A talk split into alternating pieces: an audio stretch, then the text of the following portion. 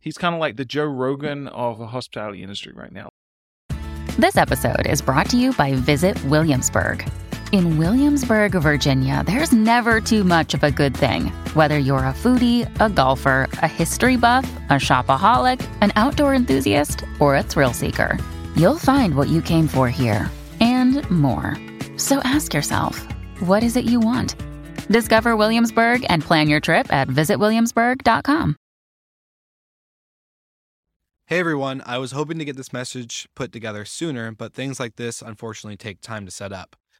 I just want to say that the acts of war against Ukraine break my heart, and I know as a prior service member myself that my thoughts and prayers go out to everyone who's fighting the fight that they really shouldn't have to. That being said, we have been working behind the scenes with all of our podcasts and podcast partners to put a fund together in order to pay for any refugee housing and other needs that go alongside that, like food, water, and any clothing needs. Internally, many podcasts in the Hospitality FM network have voluntarily given up sponsorship money in order to donate to the cause and are working on a unified message in order to spread throughout all of our podcasts. So, this is me calling out to all of our property manager friends, industry experts, and anyone knowing of those providing lodging for Ukrainian refugees seeking safety. You can contact me directly at will with one L, W I L, at slicktalkmedia.com. We have an internal document that is being updated in real time so if anyone could share this message within your network, we greatly appreciate it. I'm also placing in the show notes a link to our GoFundMe and landing page for Rentals to Rescue. That's rentalstorescue.com, where we're putting funds together in order to, again, provide finances for any of these lodging and relocation needs. So, thank you so much for tuning into this quick message. I hope you guys are all well and safe, as I know we have tons of listeners in Ukraine and other countries in, in Europe. So thank you so much for tuning in, and I hope you guys enjoy this episode. What was the one thing that you've learned or taken from your entrepreneurial journey and that you would say would be really important for anybody else to just be aware of or to think about when they get into this? I don't know if you call it a journey or a lifestyle or whatever, but yeah, what would that one thing be?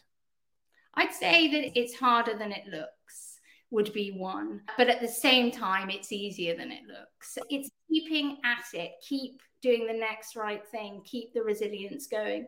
Always be honest and transparent in your dealings. I believe in business karma. You know, what you put out there does come back. Always kind of just be a good person in business as well, I think is really important.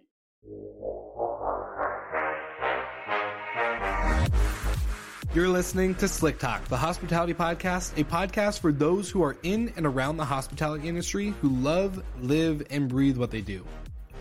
You can join us for candid and unscripted conversations with hospitality experts and founders as we go deeper into their personal stories while they're sharing their triumphs and trials that got them to where they are today.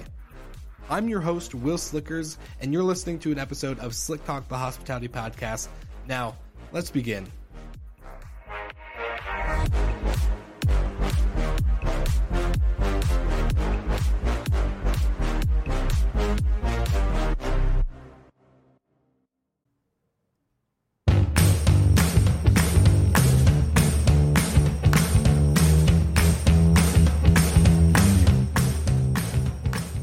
What's up, all my Slick Talkers? This episode is brought to you by my friends at Hostfully.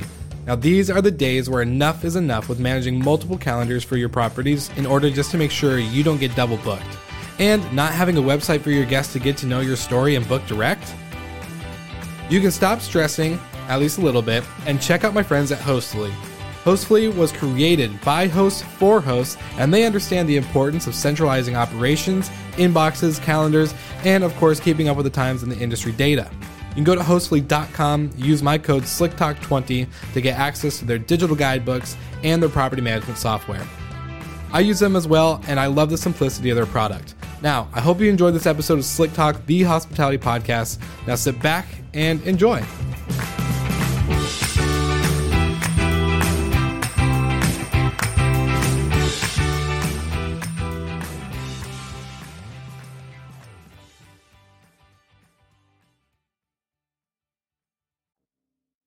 All right, everybody, welcome back to Slick Talk. And this episode is so special because it's also super overdue. Um, so Jessica from Abode PR, we're good friends. We've been working together on one multiple podcast episodes, multiple uh, media and PR collaborations uh, in the past for the last like I would say what two years. So this podcast is definitely overdue. But welcome to the podcast, Jessica. How are you doing today? I'm really good, Will. Thank you so much uh, for having me. And I remember when you sent us your when you launched the podcast, you sent us uh, a request to interview you on our website and do an interview about about you and about the podcast. And that, I mean, that was pre-COVID. You know, maybe yeah. it was even more than it was more than two years ago. Yeah, um, I think yeah. it was like early 2019 before yeah. everything. I think I was still a hotel manager at the time too. I don't know. I think you were. Yeah, you were. Yeah, oh yeah, yeah. We were doing the vacation rental mastermind series. We had Matt Landau and Breezeway, which is uh like a big connection with us, and then we had NoiseAware, AirDNA. So yeah, that was fun. That was a good series. Uh, yeah. takes me takes me back to the good old days. Um, well, excited to jump into your story because I think when you and I did our pre-chat, and all the audience members know that before any guest ever shows up on the show, we always have a conversation beforehand um, unless you're super special, we you know we just jump right in. But that, those are rare, rare moments. That'd be like a Brian Chesky thing where I'd be like, hey, let's just record right now. why not? Yeah, super special or no time for the prequel. yes, exactly that too. Um, but I think it goes into there's a lot to unpack with your story, a lot to unpack with PR and media. Um, so I kind of just want to jump right into how did you get into hospitality, travel, um, and then I saw on your previous experiences, you know, I did LinkedIn stalk you a little bit, um, you know, getting a lot into content and marketing. So uh, maybe just trying to tell us the the beginning of your story and kind of where you got started with everything. Yeah, absolutely, Will. And I was I was just going to say something about the fact that we've known each other two and a half years, which is a lifetime in this industry. So much changes in, in such a short period of time. So even though, you know, it may not seem like a long time, it's a lifetime uh, in particularly in short-term rentals. Um, yeah. So I'll tell you my story, Will. I um, have been in travel for, and I'm going to give my age away, so probably 25 years. And I I, I, despite my accent, I'm actually Canadian as well as British, and, and I've had a long kind of history with Canada. I've lived over there lots of different times, and it's been very much part of my DNA. Although I, you know, am based in the UK now, although we work with quite a few Canadian companies. Yes. Um, but I, I had a dream after I finished university, and I wanted to start a travel company selling cottage holidays to Canada, Lakeside, Ontario cottage holidays.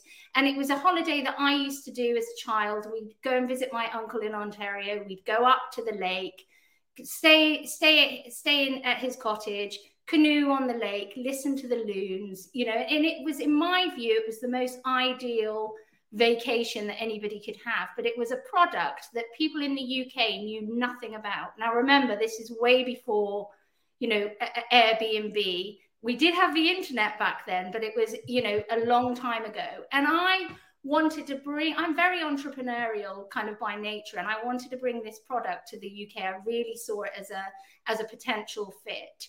And so I, I, I went and got a job with a Canadian travel company in London, and I and I started to get the knowledge about, you know, all about Canadian travel, and I loved it. And I ended up being the PR and marketing manager of this travel company. But that started me in travel.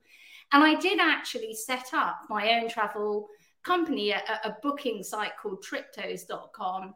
In, in, I think it was about 2011 that, that I did this.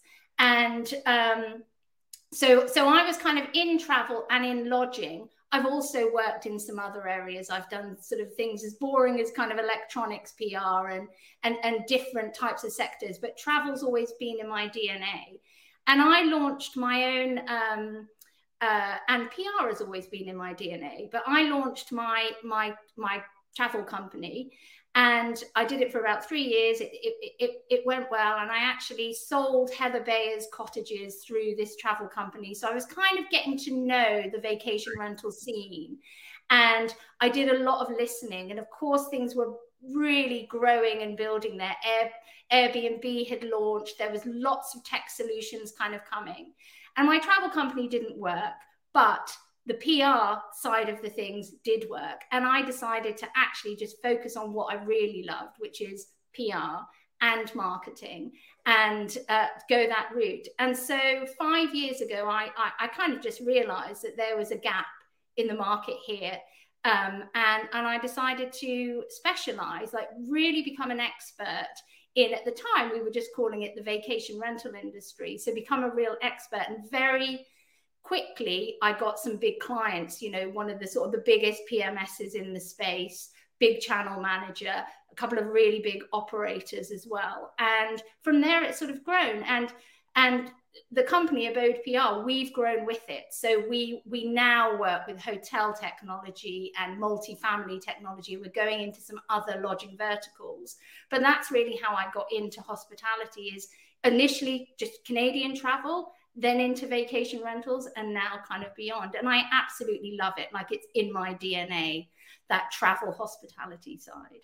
I love it. And congratulations on five years. I think that's a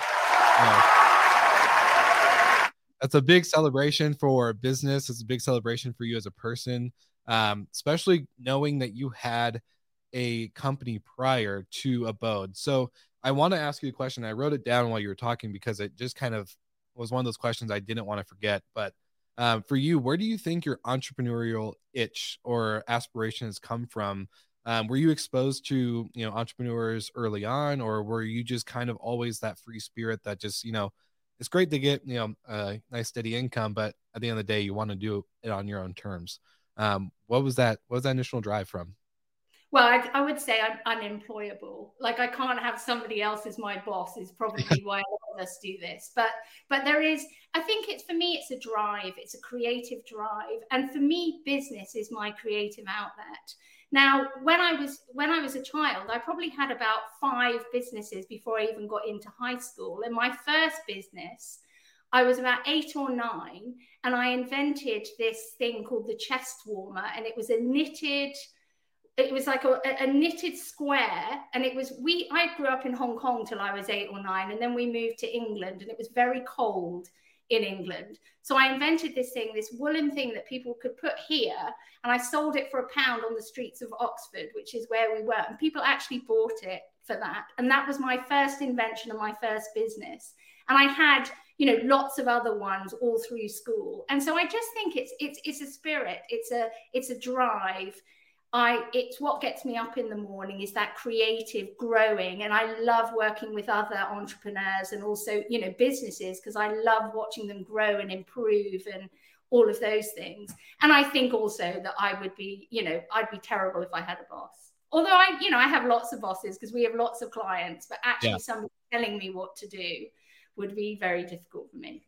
Yes I always wondered why I had trouble not that I was a bad employee but why I had trouble when I was like get I would get shut down with ideas or whatever. Um, but it's just so funny to see.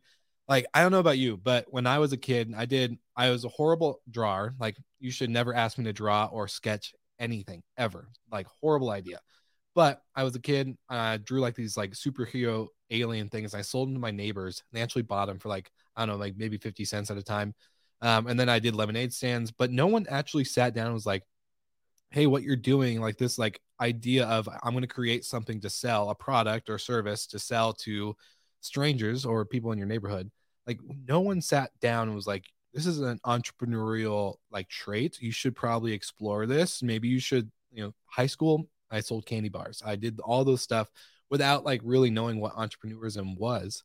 Um, did you ever have somebody kind of come in and mentor you in that sense of like hey jessica i don't know if you know this but all these things that you've done over your life um, maybe as a close friend or family member, but um, you know, all these things that you've done really showcase like that you're an entrepreneur. You're you're not a worker. You're you're a queen bee. You need to be the queen bee and stop working for other people. Is there was there ever a moment like that for you? Yeah, so I would say in my family, my mother is is very similar to me. So she she had always had a business and was very supportive in in in allowing that side of me to flourish. So I would say definitely my mother. And also her family, they're all self employed on my mother's side of the family of, of, of, varying you know successes and varying types of businesses. So it was it was really kind of in the family culture to do it. But i've had so many mentors as well with the different businesses different you know i couldn't do anything that i that i do without having mentors coaches mentors some paid some unpaid advisors you know it's it's very much uh, I have a real kind of support network of, of, of expertise around me and have done you know, for many, many years. I love it. And can I ask for when you started your first company to abode, did you take a break at all? Did you have like a moment where you needed to sit down and reflect, or did you kind of just jump right into PR? Like you're like, you know what, this isn't working, this or it's not working the way I want it to. I want to go with my passion into PR. Did you just jump right in? Yeah, it's interesting because when I did the travel company, I really thought that was my passion. You know, I'd wanted to do that for, for years until I was finally able to kind of launch and, and do that.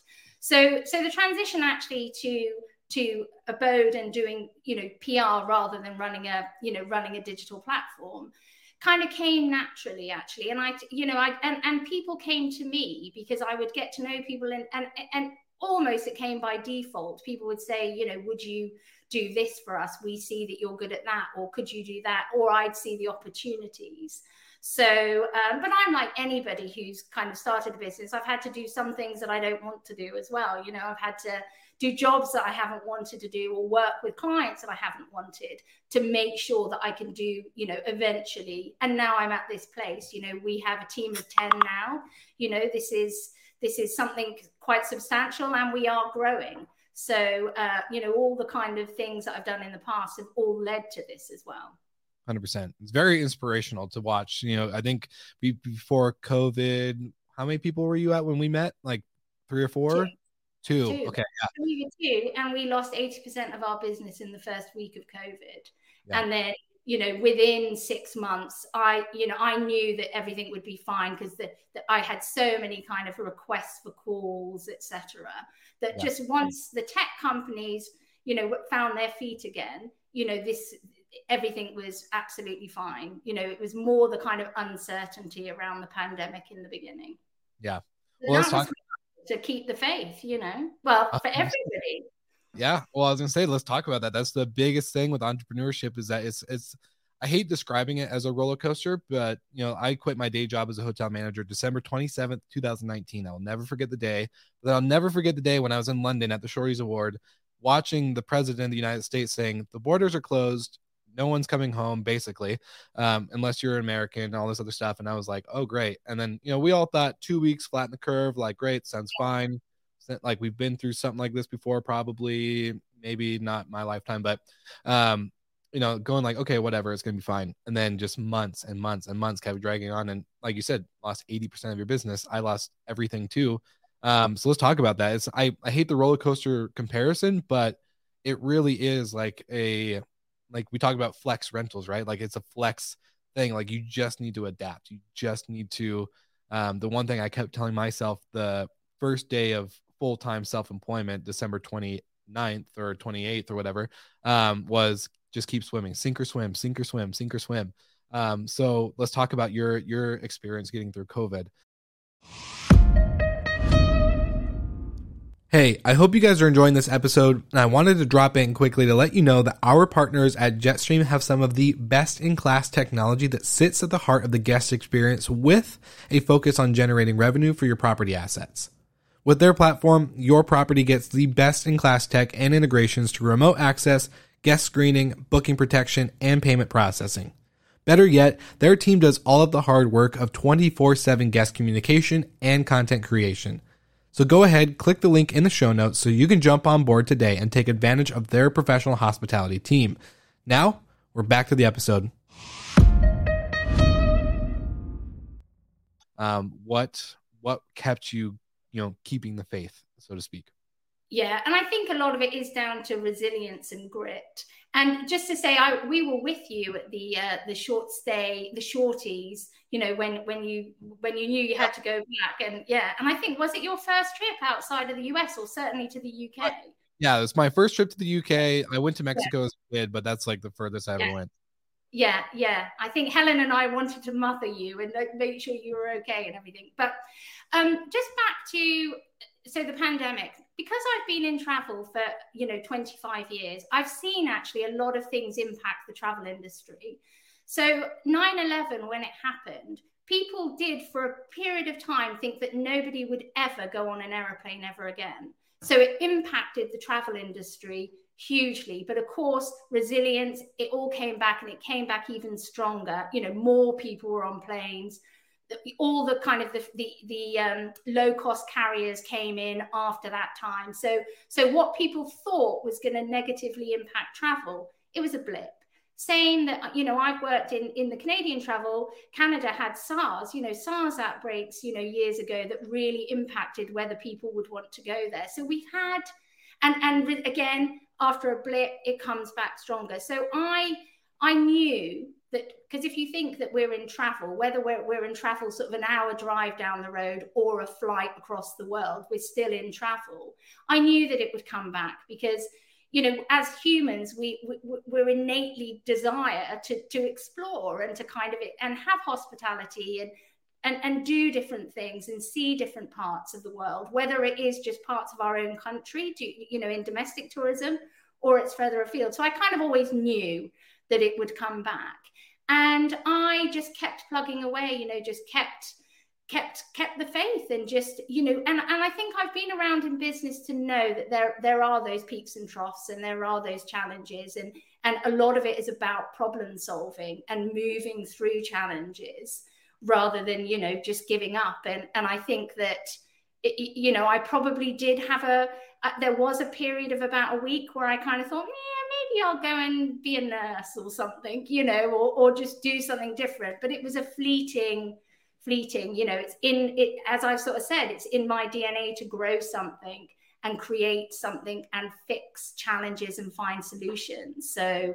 you know, there was there was no question that it wouldn't just keep keep going forwards. But I also have to do things like take care of myself really well. You know, I have a meditation practice, I exercise, I rest, I have a really good work life balance, you know, those sorts of things, so that I've got what I need to do a really good job when I need to do it. Did you start implementing better work life balance during COVID, or was that always a practice prior to everything happening? Um, I think a lot of founders that I've noticed or have interviewed, they've either had it in the beginning because they knew that they needed some kind of unplug. Um, the one like thing any social setting, people are like, "What do you do for work?" And I tell them, you know, run a podcast, blah blah blah. And then they go, "Oh, that's really great. What do you do for a hobby?" I'm like, "I don't have a hobby." Um, so for uh for you, did you always have that kind of practice in place, or did kind of COVID help you reset with that?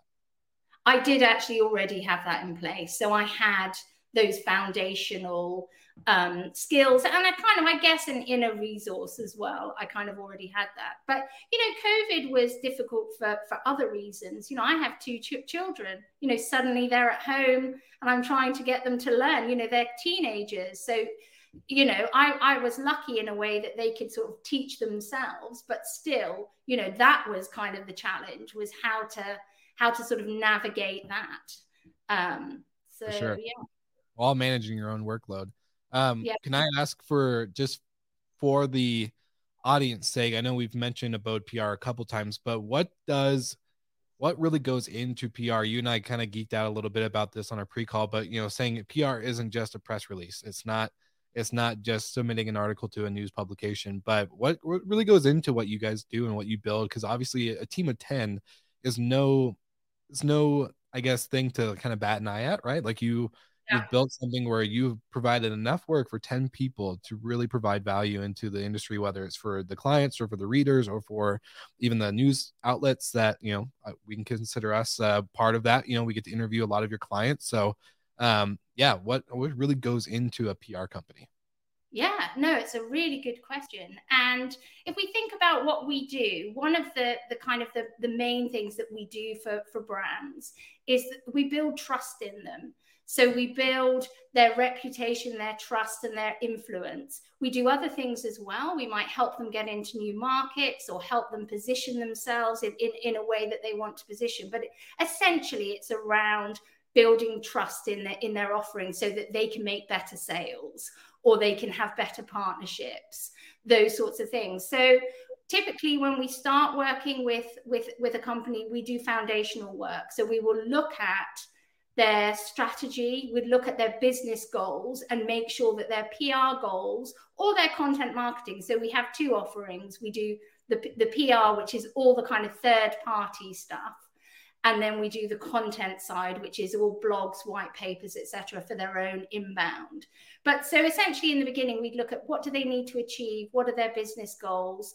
How can we help them reach their audiences and influence their audiences in a way that builds trust in them.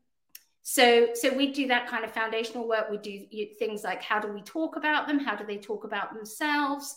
What kind of publications kind of fit them, what stories. It's a lot of looking at what stories we can talk about them. We'd also we do all B two B PR, so it's we don't do any kind of consumer or very little consumer facing stuff. So so a lot of it might be around looking at thought leadership development. So looking at their C suite and what can they what can they add to the conversations that are going on in in in the marketplace in the industry.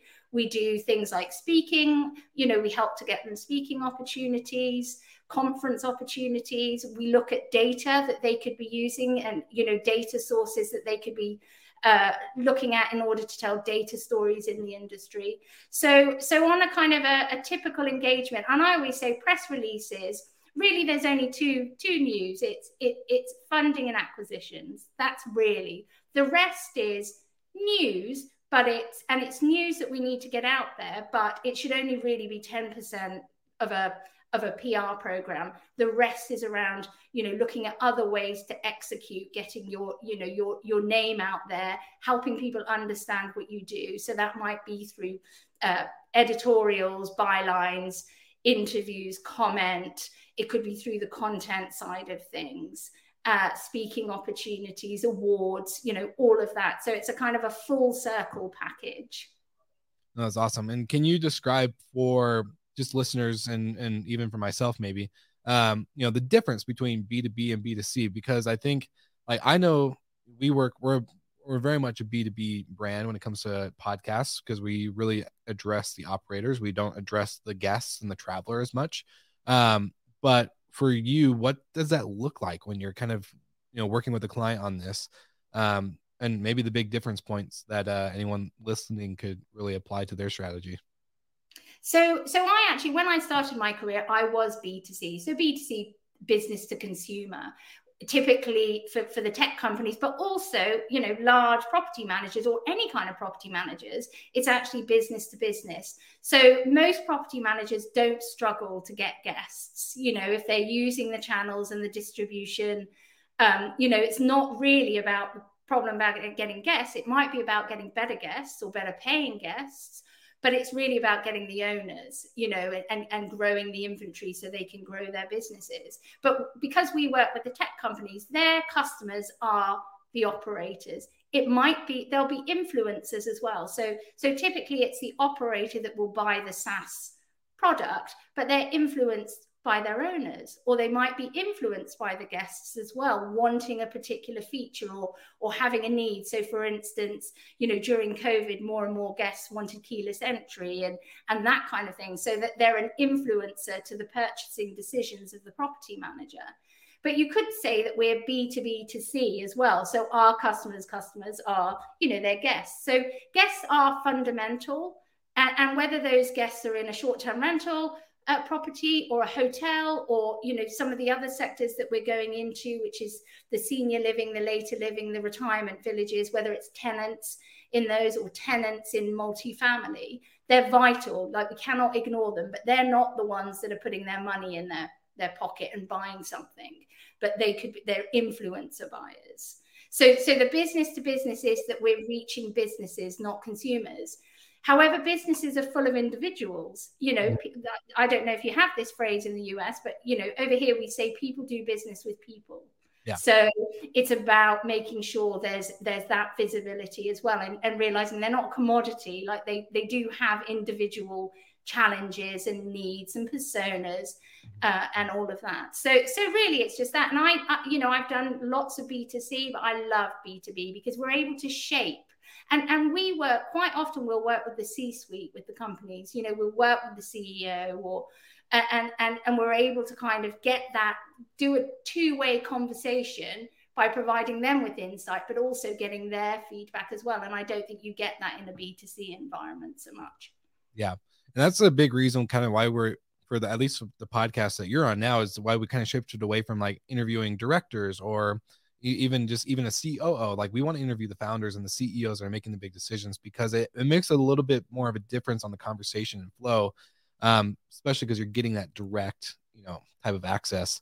Um, so I'm pretty sure you're seeing that with you know all the PR stuff that you guys are doing. But I kind of want to ask on going into in the beginning, you said when you started Abode, you really went into short term rentals, right? That, that was your niche. You were specifically B2B short term rentals. And now you've expanded into not only hotels, but now talking about senior living and co living and all these other things. So, what is your biggest lesson learned or the biggest thing that you've taken from the short term rental phase of your business to the now broader sense of travel, living, and overall lodging, I guess you can call it? Yeah, and it's not by coincidence that we're now entering these other markets. I mean, partially it's because we've worked with clients that are, are looking into these other sectors, and we didn't see that before COVID. You know, everyone was right. STR, vacation rentals, that's the only place we're going to be. But we've worked, you know, we've worked with a number of companies that, that are looking at, ho- some are looking at hotels and, and still staying in that travel, others more the multifamily, the flex, but also, you know, senior living. And I think the thing about um, short-term rentals is is the technology is has it has made great waves. You know, it's really disruptive. There's lots of young companies, and by that I don't mean young as in, you know, young in years. I mean young, yeah, yeah, but also just innovative, young, kind of feisty, and w- there's been a lot of that. And that I think that the potential in those other lodging sectors is huge. You know, not just for uh, you know, is huge because a lot of the solutions that we have in short term rentals, not all of them, of course, but even if it's not the exact company, but with with translation, they can fit in these other things. Because what have you got? You've got property managers. All those other verticals have property managers or hotel managers. They also have guests, tenants. Guest experience is really important managing operational management is really important. So so it's kind of a natural fit not just for us but with a lot of the vendors i believe as well. Totally agree. And that was the biggest thing i i think i saw when i was a hotel manager was going into you know as i was putting my toe into vacation rentals i was like the technology is really solving the issues i'm experiencing as a hotel manager. I'm getting calls from my front desk agents at night in the morning in the afternoon because booking.com didn't sync with this and didn't sync with that. And now we have guests showing up with no reservations. And it's just like all this craziness that you're like, why is this so old and legacy? Like it doesn't make sense. It's it was it was broken. Um, and then seeing the vacation rental side just really innovate into that, especially with operations, you know, going into you know companies like Breezeway and and others, it's just it's crazy to see how many problems have been solved in such a, I guess, underlooked or undervalued sector of hospitality. I would say in that time, you know, hotels were very much, you know, screw short term rentals. We're going to regulate them. We're going to get them out of business. Airbnb's the worst. They're taking our business. Blah blah blah. Um, so it's it's very interesting to see kind of now the shift right now that all the tech is kind of saying hey we're not just short-term rentals we're we perfected it over here kind of like what you guys are talking about with the abode right you we've been in short-term rentals now let's let's bring the world to what we've done. And uh, it's really incredible and kind of uh, fun to watch on a on a higher level scale for for me at yeah. least. And i think the thing with short-term rentals and, and i've heard others say this is that they're difficult to manage. Like they they are a difficult business to run. So if you can solve solutions in that business it's a lot easier to do it in a hotel that has 50 of the same rooms you know not units spread out all over town or you know so so so if you've got that if you if you've been smart enough to solve solutions there you can do it elsewhere as well 100% 100% agreed um well my kind of one of my favorite wrap up questions and just kind of questions in general for that I was thinking about for you um is you know, you've been multi entrepreneur. You've it's in your DNA. You talk about it multiple times on the episode already. Um, if you could have one listener or any listener that's listening to this episode or that comes across you and Abode, um, what was the one thing that you've learned or taken from your entrepreneurial journey and that you would say would be really important for anybody else to kind of just be aware of or or to to think about when they get into this this I don't know if you call it a journey or a lifestyle or whatever but um yeah what what would that one thing be?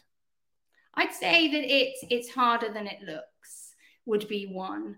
Uh, but at the same time it's easier than it looks. And that's as kind of a paradox because you've got to get go through you know you have to just keep and it's the grit and resilience that we talked about before.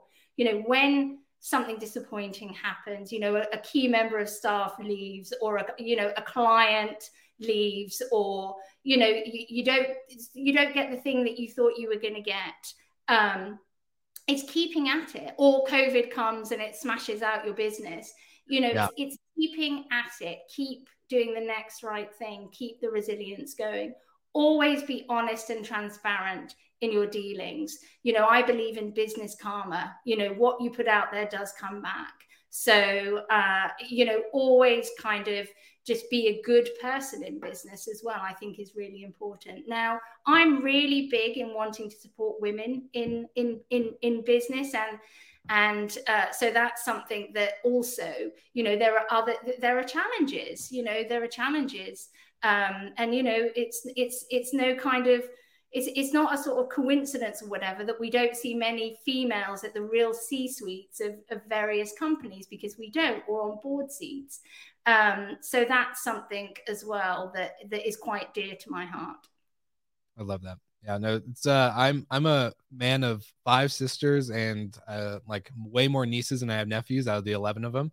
Uh so I am very passionate about that as well and I I think what you're doing just setting a good example, right? Like I think that's we don't have enough good examples if that makes sense. We have great founders and entrepreneurs but um there's a lot of the the bad apples that get the attention and that's what that's what sucks about the whole you know, I guess maybe not PR, maybe it's a PR thing. Maybe their PR people are just really good at finding the bad press releases to put out there. But it's uh it's just very much, yeah, I don't know. I don't really know how to like tie that thought up. But yeah, I, I love that you're doing that and just being a good example. I think uh, one thing that I learned from my time in the military was one of our uh, platoon sergeants said that, you know, we set the standard, right? Like we have the standard of here. This is what the army tells us we need to do we can set it higher. We don't need to just settle for this. So I think what you're doing is really setting a standard that not only was here for a lot of people, but now you've raised it. So it's really cool to see see you bring that bring that challenge to life. Um, one last question that I have, and it's always my favorite question to ask for everybody that is on the show. But if you could put one link in the show notes for any listener to click immediately and follow you or check out, would it be your website, LinkedIn? What would it be for them? I think it would be my personal LinkedIn because I'm always really big on personal connections and, and and and and you know just meeting people in the industry, whether they're a property manager with five properties, you know, or a potential client. You know, I love to know what people's challenges are and, and what's keeping them up at night, but what also they're really excited about. So probably my my personal LinkedIn. Perfect. Well, I'll make sure that we link it in the show notes for everybody so that they can connect with you. Um, I love LinkedIn, so I'm glad you chose that one instead of you know Instagram or Facebook. Um, but this has been a really fun episode, Jessica, and getting to hear your story and diving into the kind of just the, the amazing growth and business that you've built is is really incredible. So you're not just the the woman behind the scenes creating this PR masterpiece for everybody else, but you are a incredible founder yourself. So it's just really cool to get your story out there. Thank you, Will. That's really sweet. Thank you. Of course. Well, listeners, you have heard it here first. So if you liked what you heard in this episode, go ahead and check out the show notes, like and subscribe to everything Abode PR, and follow Jessica on LinkedIn. And of course, we'll see you guys all again next week.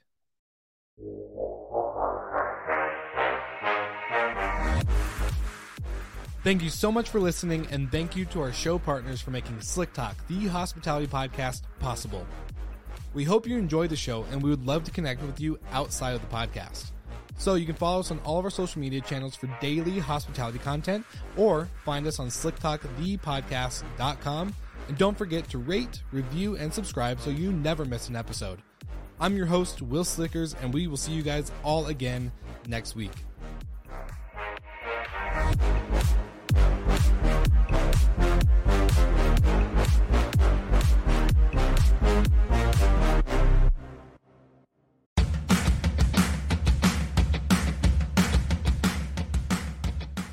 As I've been growing my business and finding new ways to add to my property portfolio, I have to think about how I can anticipate the homeowner's needs, just like I do for my guests.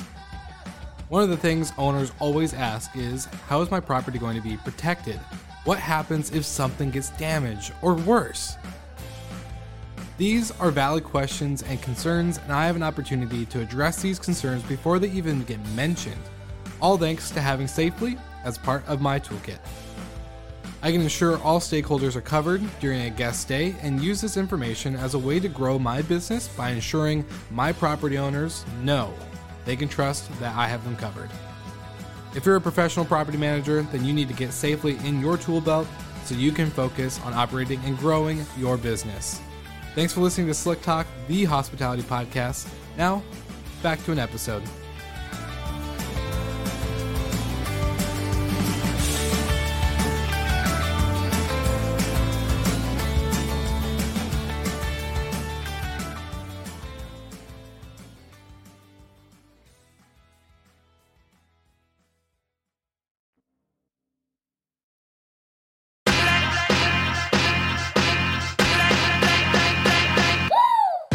What's up, everybody? If you've gotten this far into the episode of Slick Talk, the Hospitality Podcast, then you are amazing and thank you so much for tuning in.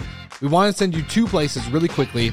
If you can, check out the show notes and click the hospitality.fm link. Check out all of our other shows on the podcast network. And don't forget, if you have someone that you want to hear on the podcast, then fill out the guest fill out form so that way we can get them on the show. Thank you so much for tuning in, and I hope you enjoy another episode of Slick Talk, the hospitality podcast.